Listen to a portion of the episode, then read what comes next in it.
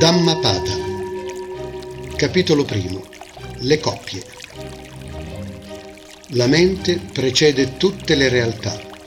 La mente le guida, sono prodotte dalla mente.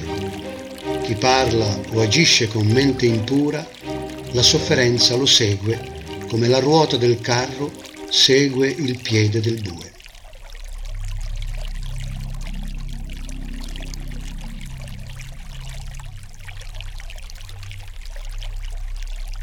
La mente precede tutte le realtà. La mente le guida, sono prodotte dalla mente. Chi parla o agisce con mente pura, la felicità lo segue come la sua ombra. Ha abusato di me, mi ha colpito, mi ha sopraffatto, mi ha derubato.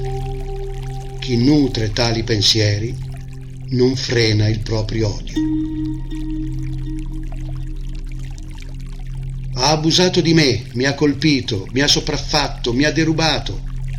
Chi non nutre tali pensieri frena il proprio odio. In questo mondo l'odio non si placa con l'odio, solo non odiando si placa l'odio. Questa legge è eterna.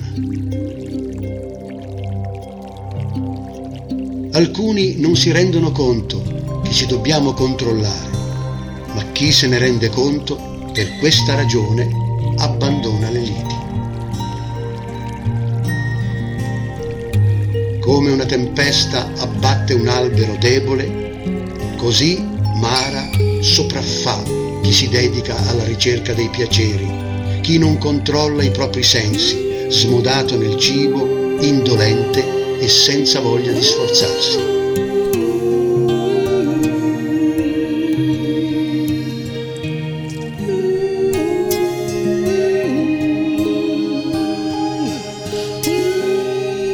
come il vento non può prevalere contro una montagna di pietra, così Mara non potrà mai sopraffare chi evita i piaceri, controlla i propri sensi, è moderato nel cibo, fidato e determinato nello sforzo.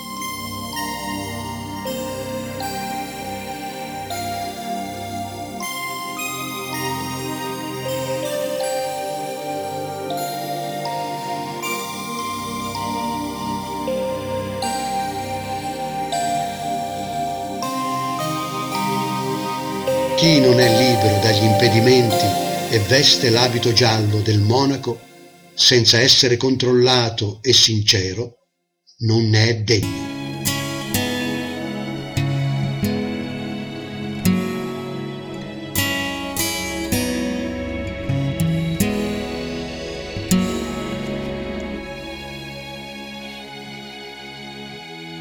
Chi si è liberato dagli impedimenti, sincero, consolidato nella virtù e nell'autocontrollo, è degno della veste gialla.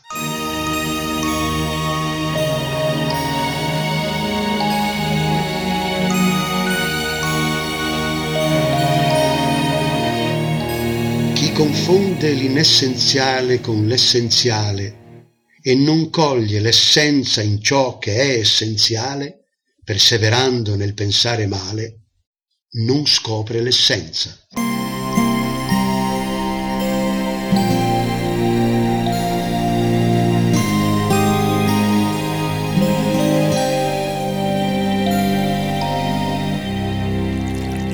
Chi riconosce l'essenza come essenza e l'inessenziale come inessenziale, perseverando nel retto pensiero, arriva a comprendere l'essenziale. Proprio come la pioggia si infiltra attraverso un tetto di paglia mal costruito, così la passione penetra in una mente poco evoluta. Proprio come la pioggia non si infiltra attraverso un tetto di paglia ben costruito, così la passione non penetra in una mente evoluta.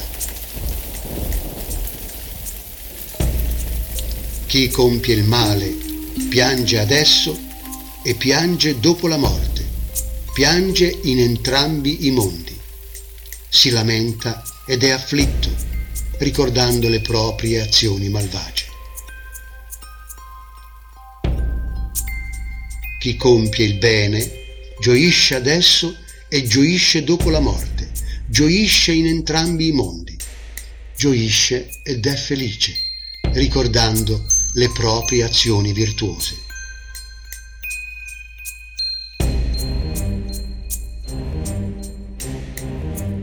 Chi compie il male soffre qui e soffre dopo la morte, soffre in entrambi i mondi. Il pensiero o compiuto azioni malvagie lo tormenta, soffrirà ancora di più rinascendo in un'esistenza miserabile.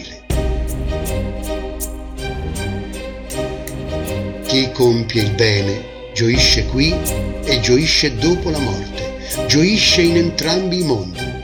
Il pensiero o compiuto azioni buone lo fa gioire, gioierà ancora di più rinascendo in un'esistenza desiderabile. Anche se recita continuamente i sacri testi, ma non si comporta di conseguenza L'uomo disattento è come un mandriano che conta le vacche degli altri. Un uomo così non gode delle benedizioni della vita monacale. Anche se recita poco i sacri testi, ma vive nella verità, in accordo con il Dhamma, avendo rinunciato al desiderio, all'odio e all'illusione, ha acquisito la retta conoscenza con una mente emancipata, senza attaccarsi a nulla, in questo o nell'altro mondo, un uomo così gode delle benedizioni della vita monacale.